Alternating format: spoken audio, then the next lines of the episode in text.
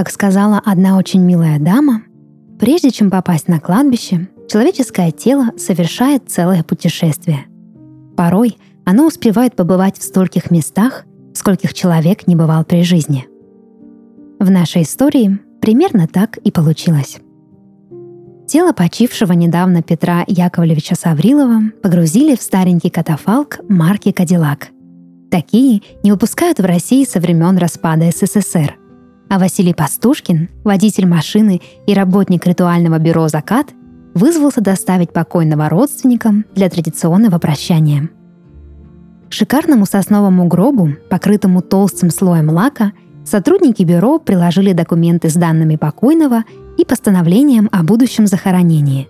Иными словами, выдали последнюю справку в жизни Петра Яковлевича. Крышку гроба, как того требовали правила, не закрыли, а положили рядом. От этого Пастушкину всегда было не по себе. Он давно работал в похоронном бюро, сотни раз доставлял покойных к местам их захоронения – но до сих пор не мог отделаться от чувства дискомфорта, что всю дорогу его сопровождает молчаливый попутчик. Петр Яковлевич был попутчиком что надо. Пожилой мужчина, на вскидку лет 75, очень худой и длинный, с бородой мудрого старца. Его густые, можно даже сказать, размашистые брови нависали над впалыми глазницами, что придавало его лицу особенное выражение, по которому Пастушкин сделал вывод. При жизни Петр Яковлевич был то еще занозой в заднице. Одели покойного в шикарный черный костюм в мелкую серую полоску. Ткань была дорогой, импортной, тщательно выглаженной, так что аж поблескивала на солнце. Из нагрудного кармана кокетливо выглядывал белый платок без единого пятнышка, а сверху заботливые руки сотрудников заката прикололи брошь – орден Трудового Красного Знамени. Очевидно, Петр Яковлевич успел отличиться при жизни – а значит, не стоило забывать об этом и после смерти. В своем последнем кортеже покойный выглядел весьма органично. Сложив тощие жилистые руки на груди, накрытый белым, почти прозрачным саваном, лежал он на шелковой подушке, тихо, мирно и без всяких претензий. Так, словно точка назначения, ничуть его не пугала –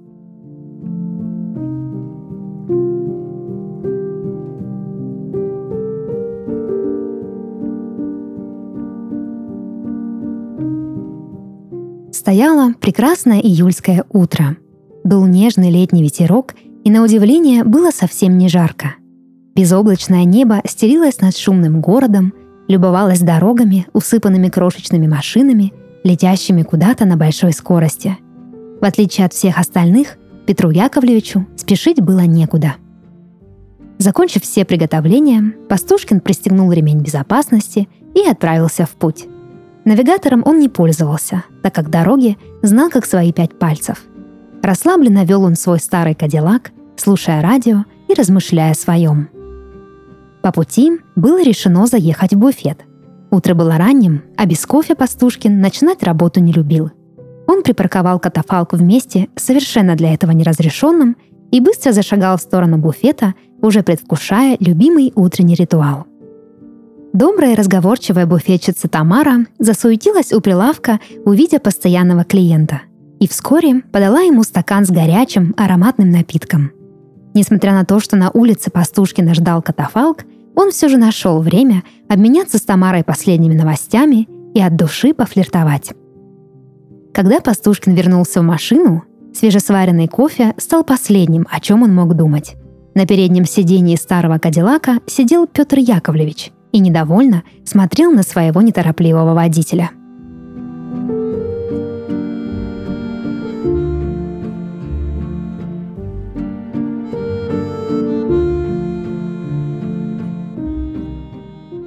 «Ну что уставился, милейший? Никогда покойников не видел?» — раздраженно спросил покойный. Пастушкин растерялся не на шутку. Разумеется, за всю свою карьеру покойников он видел достаточно, но никогда прежде они не сидели рядом с ним и не разговаривали, как ни в чем не бывало. Зажав в руке стакан остывающего кофе, Пастушкин выпучил глаза и недоумевающе смотрел на своего попутчика. «Так мы едем или нет?» – прервал его Петр Яковлевич. «На кладбище?» – уточнил Пастушкин, словно очнувшись от дурного сна.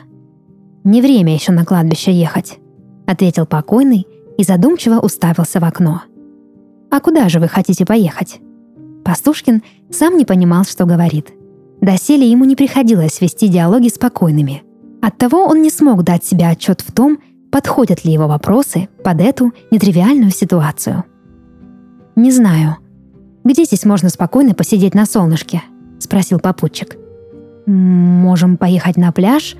В это время там никто не купается», — сказал Пастушкин и, получив согласие от Петра Яковлевича, завел мотор. Как и обещал Пастушкин, людей на пляже действительно не было. Когда Петр Яковлевич увидел воду, его настроение переменилось.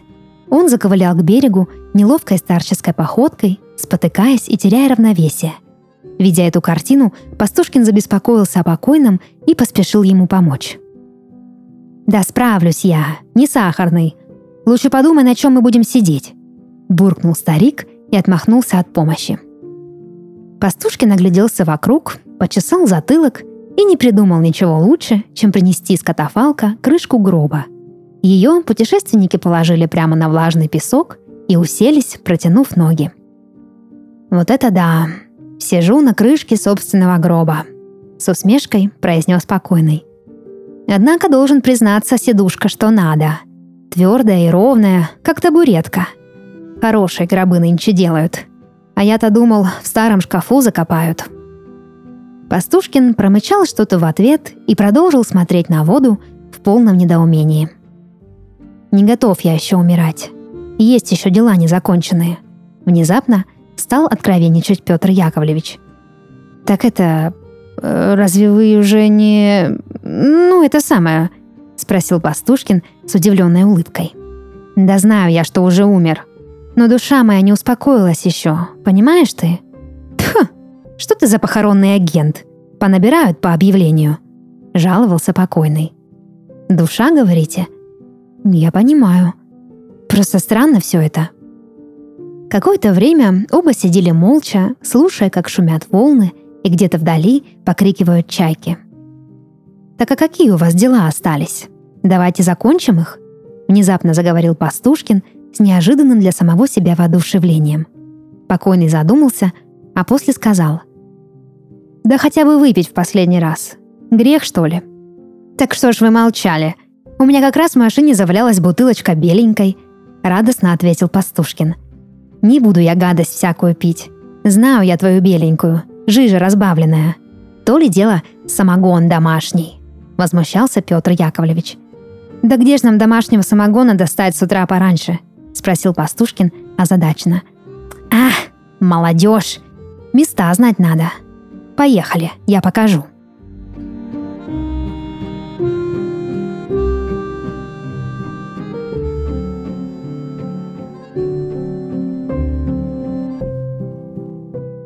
Спустя полтора часа Пастушкин и его новый попутчик приехали в дачный поселок. Оставив машину рядом с небольшим кирпичным домиком, он помог Петру Яковлевичу выйти, и вместе они пошли в сторону двора.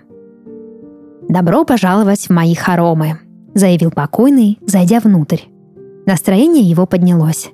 То ли родной дом оказал такой эффект, то ли перспектива выпить самогонки, а может и то, и другое. «Вы здесь живете?» Поинтересовался Пастушкин. «Жил», — кратко ответил старик и подмигнул своему водителю. «Вот, садись, чувствуй себя как дома. А я пока схожу в погреб, есть у меня там бутылочка». Петр Яковлевич заковылял куда-то вглубь дома, а затем исчез в темноте. Пока старик копался в погребе, звенел бутылками и чертыхался, Пастушкин разглядывал его жилище. Это был самый обычный дом, уставленный книгами и хламом, пыльный и запущенный. Но несмотря на это, чувствовалось в его атмосфере что-то душевное, теплое, словно человек, что жил здесь когда-то, был счастлив. Неудивительно, что даже после смерти ему захотелось сюда вернуться. Правду ведь говорят, что покойные к своим родным пенатам привязаны и девять дней еще оторваться не могут. Философские размышления Пастушкина прервал громкий звук – Павел Яковлевич, словно привидение, появился на кухне и поставил на стол бутылку самогона. «Такого самогона ты отродясь не пробовал», — сказал он с гордостью.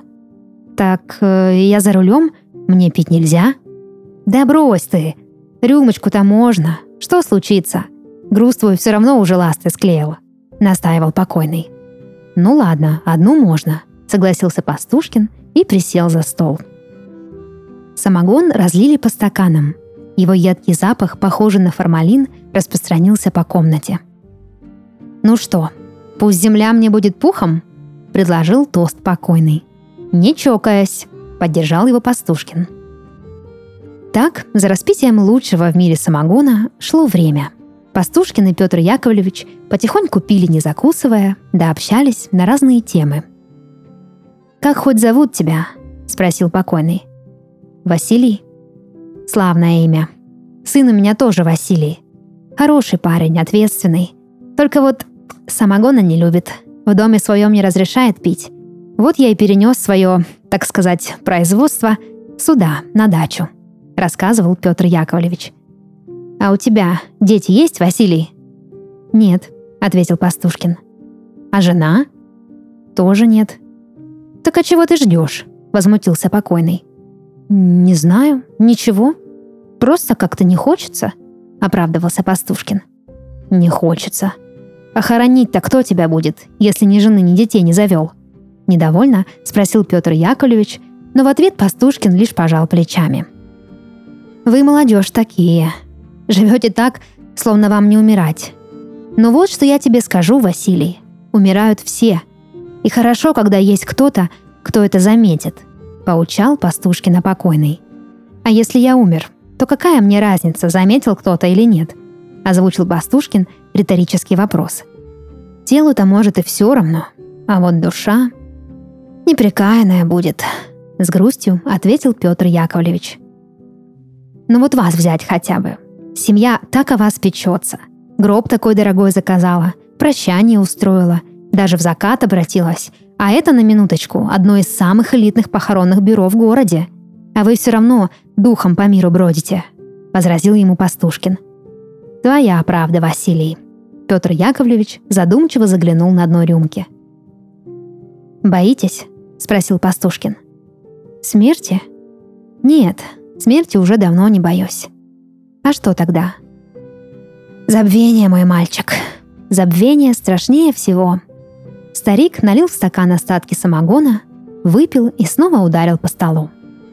«Ладно, пора», — заявил Петр Яковлевич, и в голосе его Пастушкин расслышал нотки безысходности. Слова Петра Яковлевича произвели на Пастушкина впечатление.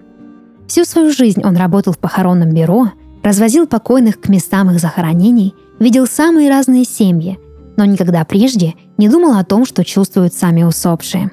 Ему вдруг захотелось поддержать своего попутчика, утешить как-то, но к моменту, как он собрался с мыслью, след Петра Яковлевича уже простыл. Пастушкин сидел на кухне в гордом одиночестве, а его единственной напарницей оказалась пустая бутылка самогона.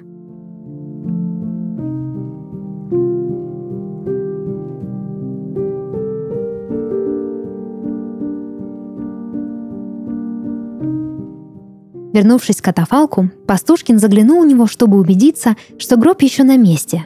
Покойный лежит в нем, а все, что произошло сегодня, не что иное, чем игра его воображения. Так все и оказалось. Петр Яковлевич лежал в своем роскошном саркофаге, спокойно, мирно и без всяких претензий. Единственное, что изменилось – выражение его лица. На нем Пастушкин заметил легкую грусть. Едва заметная тень разочарования накрыла покойного словно саван, отчего сердце Пастушкина сжалось. Хотя не исключено, что все это просто ему причудилось. Ведь сегодня он впервые задумался о том, что будет, когда он сам умрет. На кладбище Пастушкин приехал уже ближе к вечеру. У большого шатра, рядом со свежевыкопанной могилой, его встретили встревоженные родственники. Они суетились, пытаясь выяснить, где их любимый дедушка проводал так долго. Но в ответ на их возмущение Пастушкин смог сказать только одно. «Видите ли, у Петра Яковлевича были незаконченные дела»,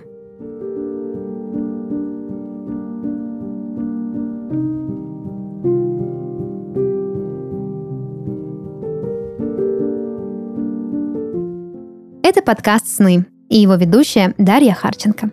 Сегодня я читала рассказ, написанный на основе своего собственного сна. Если вы хотите, чтобы ваш сон прозвучал в подкасте, присылайте его к нам на почту.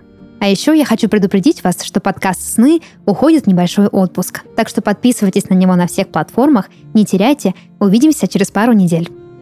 До новых встреч и сладких снов!